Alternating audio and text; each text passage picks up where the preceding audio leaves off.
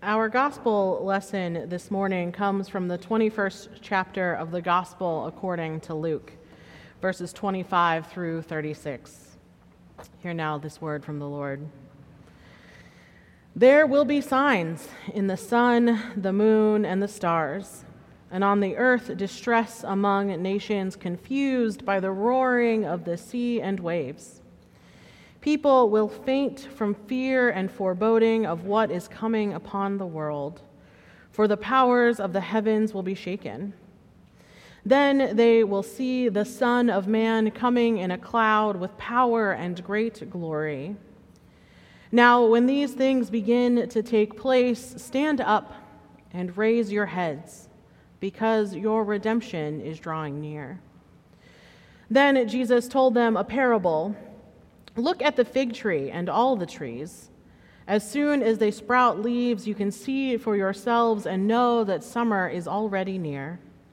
So, also, when you see these things taking place, you know that the kingdom of God is near. Truly, I tell you, this generation will not pass away until all things have taken place. Heaven and earth will pass away, but my words will not pass away.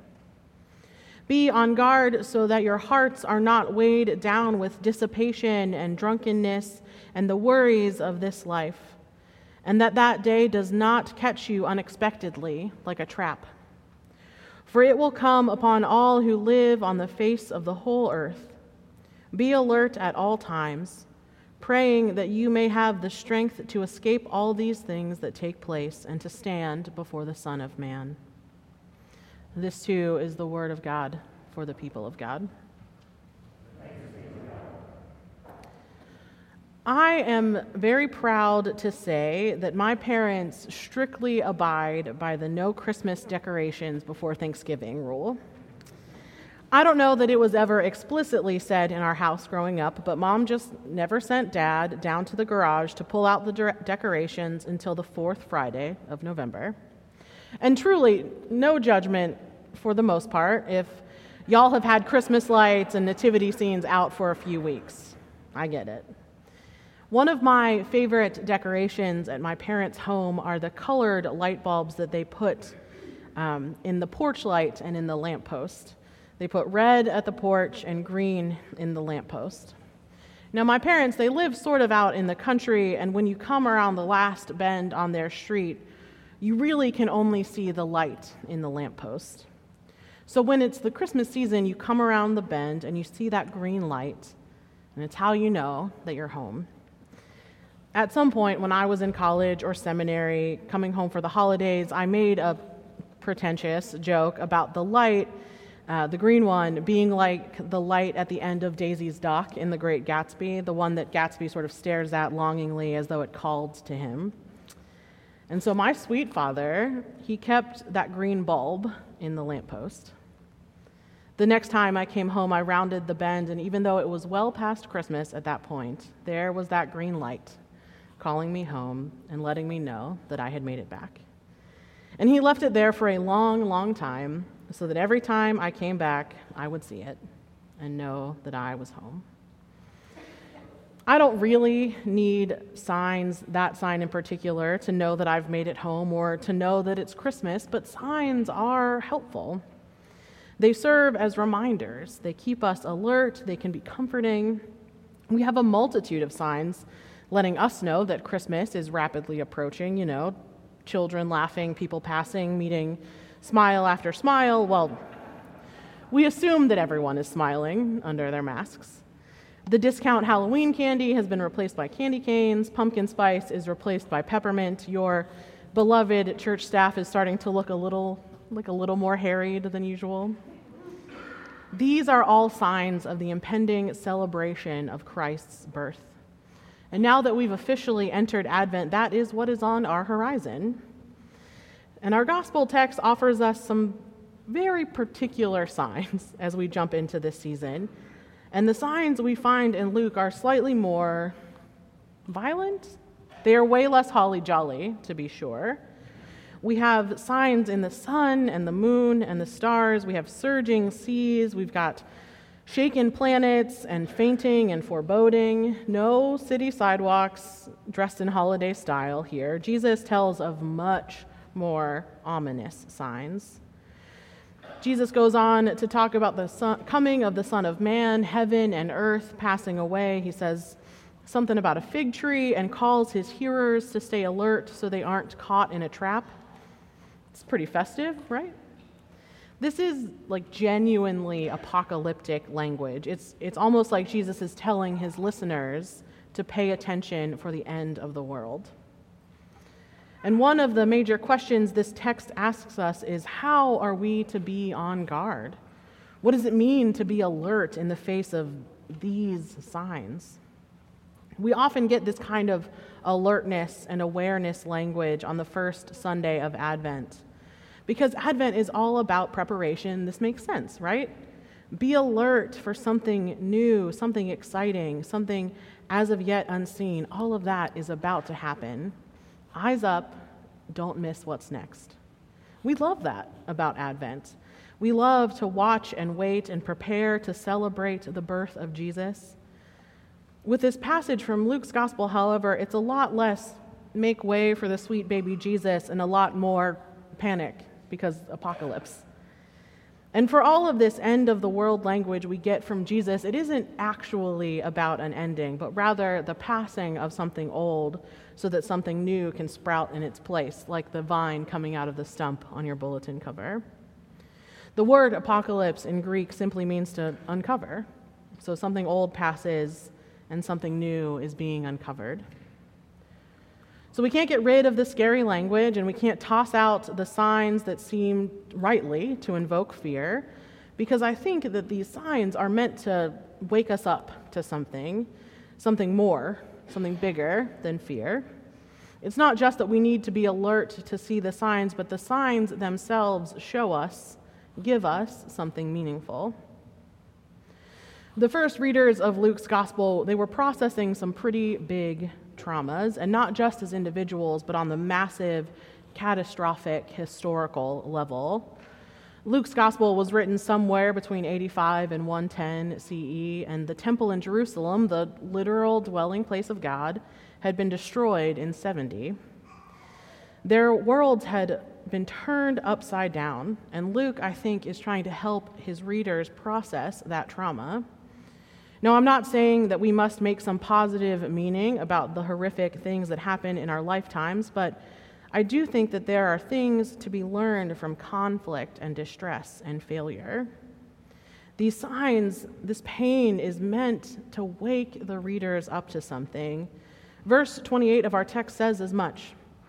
Now, when these things begin to take place, stand up, raise your heads, because your redemption is drawing near.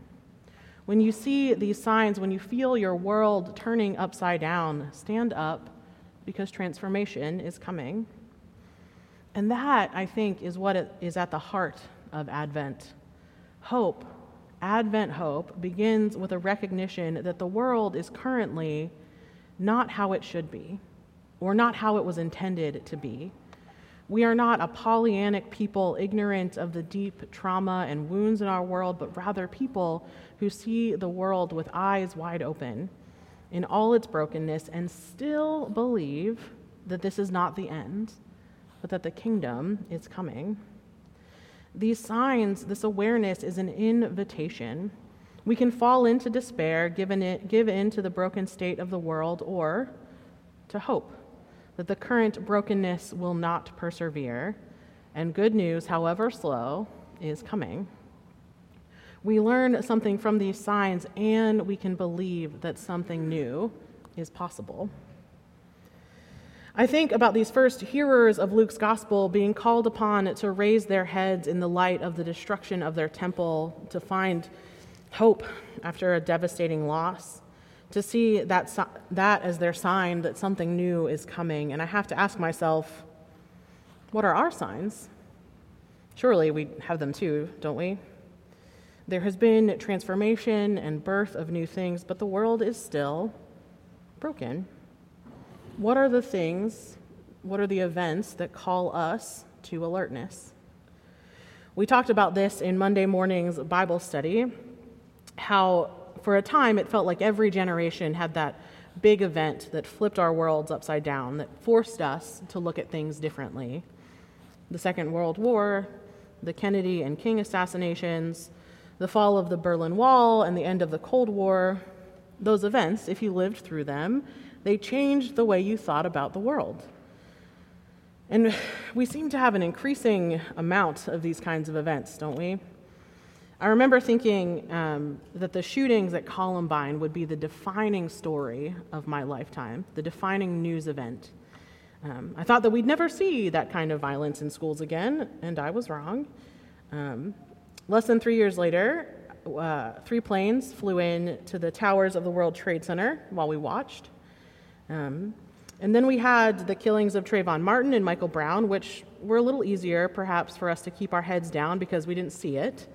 Uh, but then there was Eric Garner and Tamir Rice and George Floyd and Ahmaud Arbery, much harder signs to ignore. And then, of course, we have this seemingly unending pandemic, what feels like a plague of biblical proportions. Does anyone else have their fill of upending events? Is anyone else just kind of tired of the world turning upside down? Um, like the first readers of Luke's gospel, we have a choice to make. Do we keep our heads down and just try to sleep through it, or do we raise our heads higher?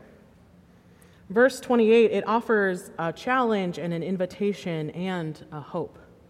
Again, I'm not trying to say that we paint these events, these signs, as a positive, as something that we have to twist into something good, but we do allow these events to wake us up, to refuse apathy or ignorance in favor of action.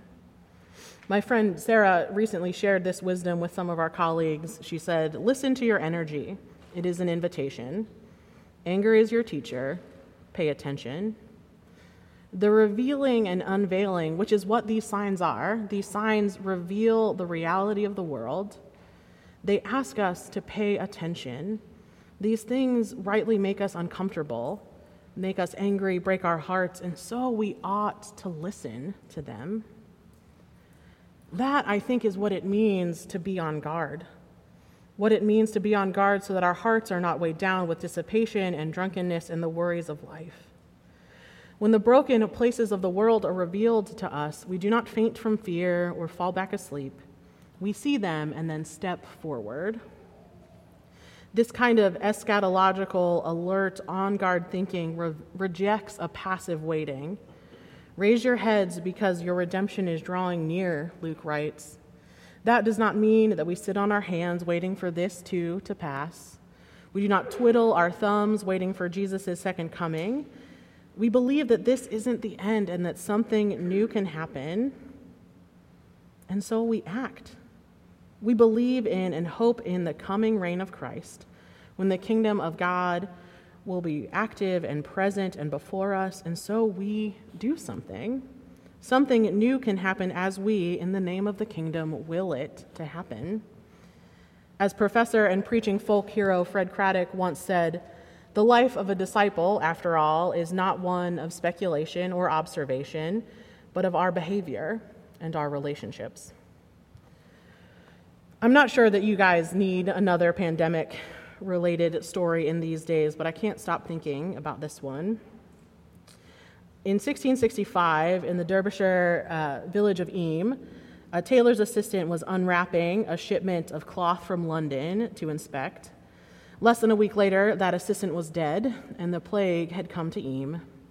Now, Eyam was a really small village. There were only about 800 people that lived there, and they had a choice to make. In the larger cities, like London, when the plague came, the city just descended into chaos. The village's Anglican priests reached out to the exiled Puritan minister who lived on the outskirts of the village. Um, they should not have been friends, but together they came up with a plan a plan to hopefully slow the spread of sickness in their village, but ultimately to stop the sickness from going any further north to other villages. They proposed quarantining the whole village, just locking it down until the plague passed. It was a radical idea, and it almost assuredly made folks pretty unhappy, and yet every single person in that village agreed. They put markers around the outside of the village, they put water troughs filled with vinegar so they could disinfect things. Um, they made a list of rules and guidelines, and people followed them, and it was terrible and hard. One of the rules was that the dead had to be buried immediately by someone in their own household. And one woman in Eyam uh, lost her husband and all six of her children to the sickness, and people in the neighboring village said they could see her on the hillside digging each grave by hand, but they were unable to go and help her. When the last case of the plague seems to have vanished, the remaining villagers, those that had survived, brought all of their belongings, their books, their furniture, their clothes, except for what they wore on their backs. They brought it all to the village square and burnt it, burnt every piece of it, thus stopping the possibility of contamination and spread for good. The people of Eyam, those two rival ministers, they read the sign they saw this terrible and broken thing in the world and they raised their heads. This village saw a much smaller percentage of death than many other places, and they did, in fact, stop the spread. I cannot suggest that this was a positive thing that happened in the village. It was not. I cannot wrap a silver lining around it and call it good because it wasn't. It was horrible. The survivors of Eyam left that quarantine broken. But what I can say is that they chose to stay alert. They chose the lives of others, they chose selflessness in the face of pain, and in the face of fear, they chose hope that something new could and would come from all of it. Studies have been done on Eyam in the last decades, particularly in the last few years, and scientists have found something interesting direct descendants of Eyam's plague survivors show this genetic mutation that makes them gen- genetically predisposed to fight off that illness. I'm not a scientist, not in the least, um, and I'm sure there is something a lot more complex about this, but it is as though the people of Eyam were born for the mission that they assigned themselves. They were born to act. Now, it's important to remember that those people had no idea that their genetic codes were different or special. All they knew was that victory over the plague depended on one thing their courage, their courage to act. We live into the hope of Advent, of the apocalypse, of the coming kingdom by acting. We do not know when we will see the world put to rights, when the old will pass away and something new will spring forth to drive out the broken places, but we will see signs day by day as we try, as we march forward. Jurgen Moltmann, who was a Reformed theologian and is not my favorite contestant on Bake Off this year, once wrote I try to present the Christian hope no longer as such an opium of the beyond, but rather as the divine power that makes us alive in this world. Our hope is not just about what waits for us on the other side but rather is tied to what we do, how we live into the divine power here and now. This Advent, as you make your preparations to celebrate the arrival of Jesus, may you keep your eyes open. May you see the harsh and difficult signs and not allow apathy or dismay to stop you from raising your head. May you listen to the invitation given to you by your anger and your concern and your energy. May you see signs of beauty and newness in green lit lampposts and smiling faces under masks. May you know that transformation is possible. May you put your faith in people, in the ability of individuals, including yourselves, to do big good in the world. May you trust in the hope of the kingdom of God and in the radical love of Jesus Christ. Amen.